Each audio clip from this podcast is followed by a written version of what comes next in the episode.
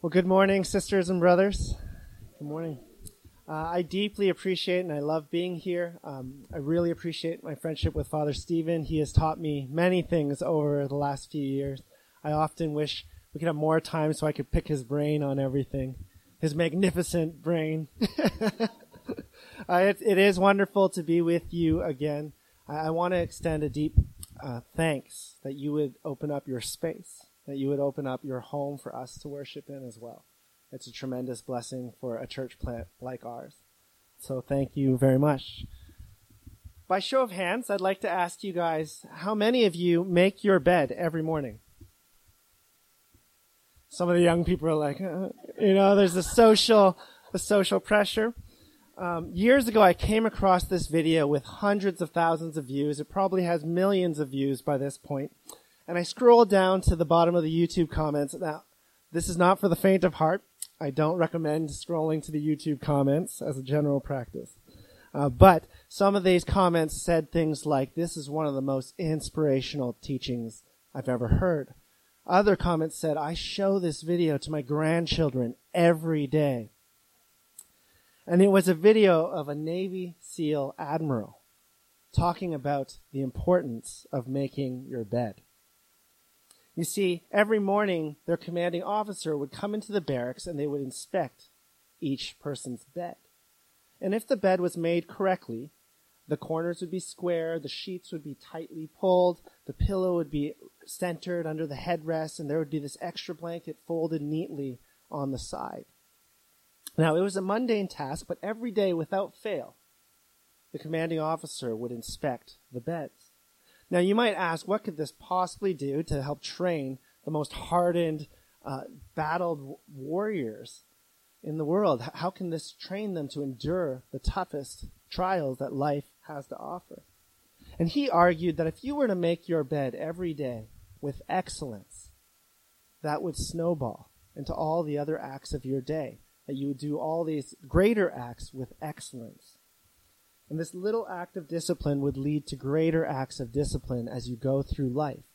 Make your bed and change the world, is what he argued. Now, this is Paul's final and most personal letter. He's in prison and things are not going well. He doesn't have much time left. Paul doesn't have wife or children. But he loves Timothy with such a deep affection that he would say, he would call him my son or my child. And he says in verse 2, You then, my son. See that affection. I don't know about you. I don't, I don't call people my son unless they are my son. Um, be strong in the grace that is in Christ Jesus. And then he gives them three pictures of discipline. Three pictures of discipline. Join with me in suffering like a good soldier of Christ Jesus. No one serving as a soldier gets entangled in civilian affairs but rather tries to please his commanding officer. See, Paul is using this illustration of a Roman soldier, something everyone would have been familiar with. A Roman soldier dutifully follows the orders of their commanding officer. And Roman soldiers were not known for their compassion or their kindness. But you see, soldiers of Jesus are under completely different orders. Soldiers of Jesus love their enemies. Soldiers of Jesus serve without an expectation to be served. They please their king by being like him. We'll come back to this. The second picture of discipline is in verse 5. Similarly, anyone who competes as an athlete does not receive the victor's crown except by competing according to the rules. To win the crown, you have to compete according to the rules. In a race, you can't cut corners. I recently learned of a story of a woman named Rosie Ruiz. And in 1980, she shocked the world by demolishing the female world record for the Boston Marathon with a time of 2 hours and 31 seconds. She was awarded the winner's wreath. She was awarded all the top honors. But there was a problem. You see, at the end of her race, she didn't seem very tired. She couldn't recall her route. The television crews, the photographers, the witnesses, none of them recalled seeing her in the race. And Quickly enough, she was stripped of her title and stripped of the winner's wreath. Theories suggest that she was trying to impress her colleagues by finishing in the middle of the pack of the Boston Marathon. but her taxi must have gotten there early. And she finished far before every other competitor. And now she's a comedic anecdote in sports history. See, people can't help but look for shortcuts, don't we? How to get rock hard abs in just two minutes a day. Some early Christians were responding to the gospel with this idea like, hey, grace is so wonderful. Should we keep sinning so that grace could increase? And the apostle Paul says, no, may it never be. We died to sin. How can we continue to live in it any longer? And Paul is saying that here too. There are no shortcuts when it comes to following Jesus Christ. And here's the third picture. The hardworking farmer should be the first to receive a share of the crops. My wife Shelley, she grew up in a really small town in New Brunswick called Jacksonville. It's a place where you have to drive to your neighbor's home. And she has many farmer farming friends. And she has given me a lot of insight into how hard farmers work. You see, Paul uses that qualifying word here, hard hardworking. A hardworking farmer. He or she works around the clock to ensure the productivity, the efficiency of the farm. So when I go to New Brunswick as a city boy, it's hard for me to make small talk with farmers in New Brunswick. I'll say something like, hey, what Netflix show are you watching? To which they'll say, what's Netflix? Each one of these metaphors, the, the good soldier, the winning athlete, the hardworking farmer, this communicates an idea of total commitment, total surrender to something beyond themselves, as Father Stephen preached about last week. There's this surrender to something much larger than themselves. There's this singular focus, a faithfulness to even the seemingly mundane disciplines of every day with the greater goal of honoring your commanding officer. Dallas Willard, an author I really enjoy, he says this, quote, grace is not opposed to effort. Grace is opposed to earning. End quote. Grace is not opposed to effort. Grace is opposed to earning. So when Paul says to be a good soldier of Christ Jesus, there is a discipline there. There is effort. What would these seemingly mundane practices look like? Like making your bed, right? What would those seemingly mundane practices look like? Perhaps for you, it's listening to God. It's reading the scriptures each day. It's reading the daily office lectionary. It's communal worship. It's prayer. It's acts of generosity. Sacraments. These are making our bed in our spiritual formation.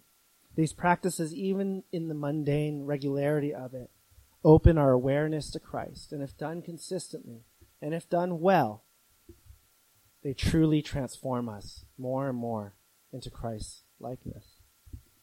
The admiral uh, closed his speech with, if by chance you've had a miserable day, you will come home to a bed that is made. And a made bed gives you encouragement that tomorrow will be better. See, my wife, I watched this video years ago, and now my wife prefers it when I make the bed. Because the corners are square, the sheets are pulled tight, and she says it's like waking up every day wrapped in a tight burrito. So Paul says, make yourself strong in Christ Jesus, in the grace of Christ Jesus. So, if you've had a particularly miserable day, you can always find yourself at home in the grace of Christ Jesus. In Christ, you can find your identity, your deep rooted joy, your strength to carry on to the next day. You can find in Him grace upon grace upon grace. And there is a lot of wisdom in making your bed every day. I get that. But I find a lot more encouragement and comfort coming home to the grace of Christ Jesus every day. And when you have a particularly bad day, you can rest in that grace, knowing that there's hope for the future. So, from what areas of life do you find your identity? Where do you draw your strength from? Where do you draw your joy from? I would argue you can draw that far more from the grace of Jesus than a made bed. And if you can make your home in Christ Jesus, how does that overflow into every other aspect of your life? And that's where Paul shifts. He talks about discipline, determination, and then he says, There's true freedom in the gospel. In verse 8, remember Jesus Christ raised from the dead, descended from David. This is my gospel for which I am suffering, even to the point of being chained like a criminal, but God's word is not chained.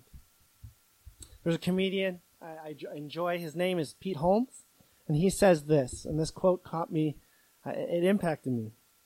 He said, quote, if you are not happy on the plane, you won't be happy in Hawaii. End quote. If you are not happy on the plane, you won't be happy in Hawaii. In other words, Hawaii does not fix your circumstances. Hawaii does not fix your character, doesn't fix your posture, doesn't fix your discontentment in life. Your discontentment in life, it follows you on vacation. Hawaii doesn't offer the freedom that it promises. Another comedian, I, I, I listen to a lot of comedians. Jim Carrey says, quote, I wish everybody could get rich and famous in everything they ever dreamed of so they can see that it's not the answer. End quote. See, if you love money, she ends up laughing at you when she, you discover that she doesn't deliver everything she promises. Now, don't get me wrong. If you do have a timeshare in Hawaii, Father Stephen and I won't turn that down. But ultimately, Hawaii does not address the root of everything. Right? The gospel that Paul suffers for, that gospel announces that Jesus Christ is King. And in the letter before this one, Paul actually says to Timothy, if you put your hope in Christ, you can grab hold of the life that is truly life.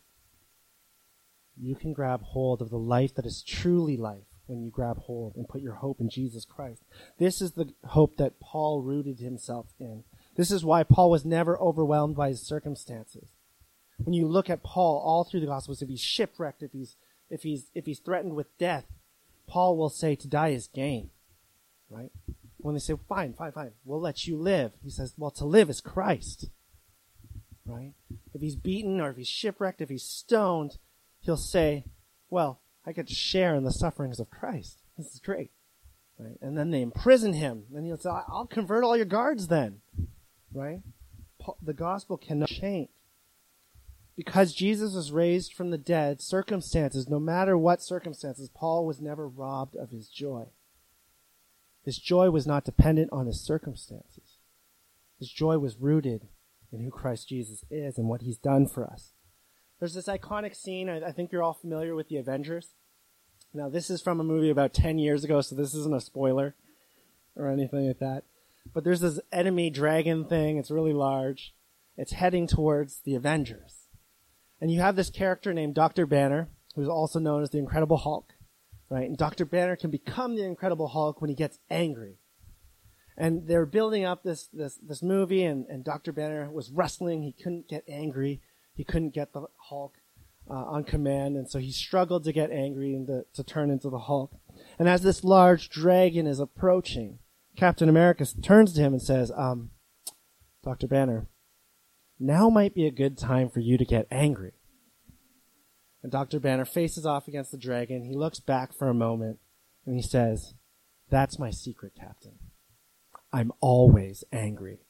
And he turns into the Hulk and he Hulk smashes that dragon. I have, goosebumps every time I tell this because I'm picturing the scene. You see, Paul also had a secret. Dr. Banner had a secret, but Paul had a secret. And he says, I have learned the secret of being content in any and every situation. Whether well fed or hungry, whether living in plenty or in want. Paul had a secret. His secret was contentment. He was rooted in the gospel, in everything that God is, who he is. So in what ways does true contentment in your life radically affect day to day life? What does true gospel freedom look like in regards to your circumstances? Related to health, related to finances, related to relationships. Many of us are blessed with people in our lives who face incredibly difficult situations, even death, terminal death, and they still have this deep rooted joy. because their joy can never be stolen from them because it's in heaven. It's in Jesus. What can that contentment look like in your life, to your neighbors, to your colleagues? Lastly, we have freedom to pursue the kingdom wholeheartedly. Therefore, I endure everything for the sake of the elect, that they too may obtain the salvation that is in Christ Jesus with eternal glory. You see, Paul is not fixated on this present age. He has his hope in the age to come. You get the sense that he's someone that could, would do whatever it takes to glorify God, to make much of Jesus, that his kingdom would be in Ottawa as it is in heaven. You see, because his hope was grounded in the resurrection of Jesus Christ.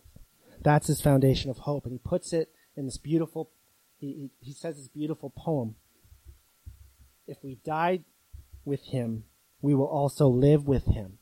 If we died with him, we will also live with him. Because of God's great love for us, he sent Jesus Christ who died on the cross. And he opened up this new world because of his death and resurrection. So if we died with him, we will also live with him. If we endure, we will also reign with him. For sisters and brothers who take that risk of following and entrusting Jesus with their very lives, with everything, God promises victory. God promises that you will be more than conquerors. What if we sought to live our lives enduring and faithful to the gospel? If we disown him, he will also disown us. So for those who choose to reject Jesus, though he relentlessly pursues us, we choose to run and live separately from him. God doesn't go against our consent. God honors our choice. He honors our free will. If we are faithless, he remains faithful for he cannot disown himself. God cannot abandon his faithfulness because it's integral to who he is. It's integral to his character. Keep reminding God's people of these things. Warn them before God against quarreling about words. It is of no value and only ruins those who listen. Do your best to present yourself to God as one approved, a worker who does not need to be ashamed, and who correctly handles the word of truth. Because the gospel is true freedom, we're released to pursue the kingdom wholeheartedly to do our best to present ourselves as, as to God as one approved. So if we re- return to the earlier image of a soldier, a soldier spared from a civilian affairs, a soldier doesn't concern themselves. And in the Greek, this means literally the affairs of this life. Soldier does not concern themselves with the affairs of this life. So does that mean that as faithful followers of Jesus, we should all, you know, quit our jobs, stop paying taxes, stop paying our bills, you know, some people are, yeah. no, that doesn't mean those things. But it means that those things are no longer our greatest priority. Those things are no longer our greatest pursuit. Freedom in Christ allows us to work in all these beautiful professions that God has equipped you. And you can honor Him and you can make much of Him in your workplace, in your profession through excellence. But it also frees you to be generous with the worldly goods that God has given you. It frees you to be faithful stewards of your abilities, your giftings, and your resources. I'm part of a organization called C2C, and their passion is to plant churches all across Canada. And our executive director, his name was Gord Fleming, and he had to recently step down because his wife has Huntington's disease and uh, he was, you know, he was on fire. He was so on fire, planting churches across Canada, and this was his passion. And so many well-meaning sisters and brothers would say to him, like, "I'm so sorry that you have to step down and do this," and he would correct them, and he would say, "Brothers and sisters, I don't have to do this. I get to do this. I get to love my bride. I get to cherish her. I get to be by her side." I get to enjoy this journey with her. And, and, and that's touching in itself. But I was impacted by the statement because what if we were to say that about everything in our lives? You know, you wake up, you'll wake up Tuesday morning, tomorrow's off, I hope for most of you. You'll wake up Tuesday morning and you're like, oh, I gotta go to work. I mean, I have to go to work. What if you said, you wake up Tuesday morning and you say, I get to go to work? I get to go to work. Because there are many people who don't get to go to work. Many people who don't have a job. And so we get to start our days with gratitude that I have this privilege that God has blessed me with this job I get to go to. Your kids are being particularly difficult. I have to preach to myself on this one. And you get to say, I get to spend time with my children. Father, thank you for these people in which you've entrusted to me. That I get to cherish them and teach them and guide them. What if we said that about everything, right? Well, I have to give to my World Vision or Compassion Child. I get to support. I have an overflow of resources and I get to give back to people who don't have as much. What a privilege that is, right? Oh, I have to give to our church. I get to support the work that God is doing in our neighborhood, in our city, in our world. That changes everything, right? What if every day you were going into each task that you felt like you have to do and you say you get to do it? You have the resources, the strength, the ability, the mind, the capability to help, to serve, to volunteer, to give, to be generous. It's amazing how that shift happens. In our liturgy each week for offering, we, we read that verse where it says, God loves a cheerful giver. And when you are cheerful about something, that has to be the product of an outflow of a heart that is rooted in the joy of the gospel. A heart that's been radically transformed by God. Right? What if we were to look at everything as that privilege? I get to be a part of what God is doing in the world. I get to worship with sisters and brothers this morning. I get to hear from the Word of God. I get to bless others. Right? We leave church with the blessing so that you would be that blessing, that you would be His hands and His feet and His mouthpiece in the places where you live, in the places you work, in that marketplace, and in your neighborhoods. What if we were to look at everything like that with that privilege that we get to be a good soldier of Jesus Christ, a winning athlete, a hardworking farmer, that we can be singly focused and pursue the kingdom wholeheartedly.